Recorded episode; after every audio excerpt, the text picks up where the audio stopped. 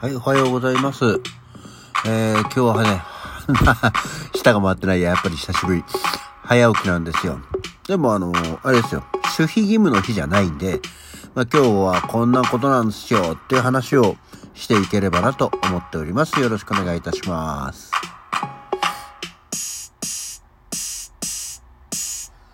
はい。改めましておはようございます。10月8日の土曜日、3連休の初日、午前5時53分、起き抜けラジオ、西京一でございます。ね、早いでしょうん。あの、さっき起きたんですけど、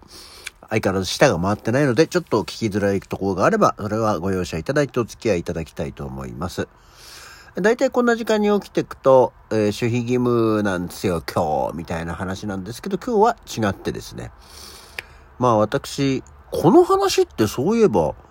したことあったのかな、ラジオで。まあもうね、聞いてる方はもう皆さん大抵ご存知、知ってるわ、わざわざ言われ、言われんでもっていうところですけど、まあ私、昔ね、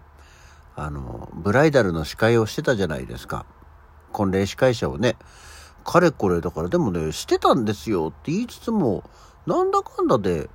10、専属でちゃんとだけでやってたのって、10年ぐらい？で、その後、会社クビになっちゃって、で会社が潰れたからさ、で、あの、フリーになって、で、そっからもしばらくはやってたんだけど、そっからでもフリーの期間って実は5、6年ぐらいなのかな？まあ、だんだんだんだん、あの、ね、えー受ける仕事の数も少なくなってきたり、あとは本当に昨今の、やれコンプライアンスだなんだとかっていうことが、あの、厳しくなってきたり、サービス業なので、その、サービス度合いが、お客様様みたいになってきちゃって、だんだんだんだんもうつまんなくなってきちゃったんだよね。なので、やらなくなってきても、本当にここ何年もやってないし、まあ自分ではもうやめたつもりでいるんですけど、ブライダルの司会っていうのは。まあ、お仕事も来ないんで、まあ、やめたでいいんですけど。っていうのがあって、えー、たんですよね。で、あの、盛岡の劇団ゼミナール、うん、関係でも、5、6組ぐらい？もっとやった？でも5、6、5、6回はやってるよね。は、あの、盛岡行って、えー司会をさせていただいたり、えーしましたけれども。っていうのがあって、で、今日はね、結婚式じゃないんですけど、うんあの、何？会社の創立記念パーティーの司会をすることになったんですよね。まあ、そもそもその会社の 10, 10年前に、えー創立50周年、40周年？かなんかの、えーものをやって、えーぜひ、あの、またちょっと10周年で10年経ったんで、に西さんにお願いしたいと思いましてって言って、まお話をいただいたんで、それをやってくるんですけど、それの入り時間が朝8時から、まあ余興、余興っていう言い方失礼だね。あの途中でその挟む、ものの、あの、リハーサルがあるっていうんで、そこに立ち会わなきゃいけないんですよ。で、会場が、あの、目黒雅叙園って言うと、今、あの、名前違ってて、ホテル雅叙園東京とか、なんとかっていうものになってて、あ、そうなの？でも雅叙園はもう目黒雅叙園じゃないの？みたいな。あの、昭和のおじさんがね、名前変わったことにこう、ちょっと追いつかないような状況でやっておりまして、まあ、それに行ってくるんで、うんまあ、今から起きとかないとさ、で、ご飯も食べるしさ、ラジオもあるしさ、と思って。ラジオなければあともう2、30分寝れるんですけど、一応ね、あの、やっぱり起き抜けラジオは起き抜けてからやらなきゃいけないんで。っていうような感じで、えー今日はそんな、うん本当だったら今まではね、タキシード着てったんだけども、タキシードもな、もう着なくなって、タンスの肥やしとなってますから、今着てもなんかもうカビ臭い感じになっちゃってるだろうしね、と思って、普通のスーツで行きたいと思っておりますけども。っていうような、あれですよ。これもブライダル関係者じゃないとね、へーってよくわかんない話なんですけど、まあ、目黒画助園って、まあ、大きな、えー、会場、まあ、基本結婚式場ですけどね、えー、とこにあるんですけど、もう夢舞全スパですよ。っていう、あの、内側でしかわからない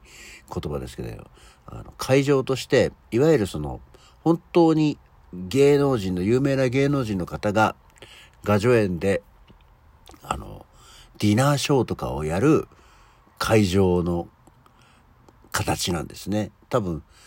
ディナーショーとかは着席、あの、円形の卓で、円卓で、着席でご飯を食べてからショーを見る。で、ショーを見るためのステージもちゃんとある、みたいな、まあ、スタイルでやるじゃないですか。それでいて、キャパが着席で250ぐらい入るみたいなね。テーブルがあって、椅子があって、ステージがあって、250人入るみたいな大きさのところでやるんでね。いや、夢舞全スパって言ったら、それはそれはでかい会場なんですよ。まあ別に、ね、あの、だからって何って司会は喋るだけなんで、なんてことないんですけど。そういうのって別にその、司会はさ、こう、いわゆる決まったプログラムに沿って、その都度都度紹介していく、進行していくだけじゃない。うん、だから、実はそんなにこう気負うものじゃないんですけど、やっぱりその、主催側というかその、会社、創立記念の会社側としては、あの、早めに打ち合わせをさせていただいて、いろいろ、ね、あの、決めていただいた方がって言って、最初に打ち合わせ始めたのって、5月ぐらいなんだよ。で、5月に会われてもねえ、みたい な。何かやること決まってるんですか？別に私が何か決めるわけじゃないじゃないですかっていうところで、あの、あって、じゃあまた近くなったらやりましょうって言って2回目に会ったのが9月っていうね。だってやることないんだもん。その間。別に何にも。うん、場所も分かったし、おおよそ、あ、こういう流れでね、やるのね。はいはい。で、しかも創立記念なんて、だいたい会社の偉い人が挨拶して、なんかちょっとこう、途中、社員の表彰とかがあって、で、余興があって、終わりみたいなもんだから。喋るところなんてほぼないね。なので、そんなことしてたらもう今日になったんで、頑張っていきたいと思っております。はい。っていうようなことで今日は早かったんだよっていうね。ただでもこれ、あの、また電車に乗ってから配信するんで、多分、7時過ぎ、あの、いつもの時間に配信にはなるんですけど、えー、ようやく今6時にはなってきましたので、そんな感じでございます。はい。というわけでですね、えー、今日はまだもうちょっと余ったので、えー、今日はちょっと紹介しなきゃいけない、今日は何の日もあるので、え後半というか、締めの方は今日は何の日？今日は10月8日、寒露、二十四節気ですよ。ね。覚えよう二十四節気。覚えてますか？私は覚えてません。今日は、え、二十四節気の17番目にあたる甘露って言うんだそうですよ。まあ、甘露っていうさ、名前で聞くとさ、甘いつゆと書いての甘露というイメージがありますけど、今日の甘露は寒いに梅雨と書いて甘露なんですって。えー、梅雨が冷たく感じられる頃、冷たい梅雨が、えー、野草につく頃という意味で甘露とされると。で、えー、まあ、この時期は、癌やつぐみなど、冬鳥が渡ってきて、菊が咲き始め、コオロギなどが鳴き始める頃でもあると。まあ、秋が深まるよっていう時期なんだそうですよ。まあ、これも、10月8日って日にちが決まってるんだけど、だいたい10月8日頃っていうことで、でももう、ここ5、6年はずっと10月8日なんで、まあ10月8日でいいんじゃないかっていう話ですね。なんか、まあ、何？正確に言うと、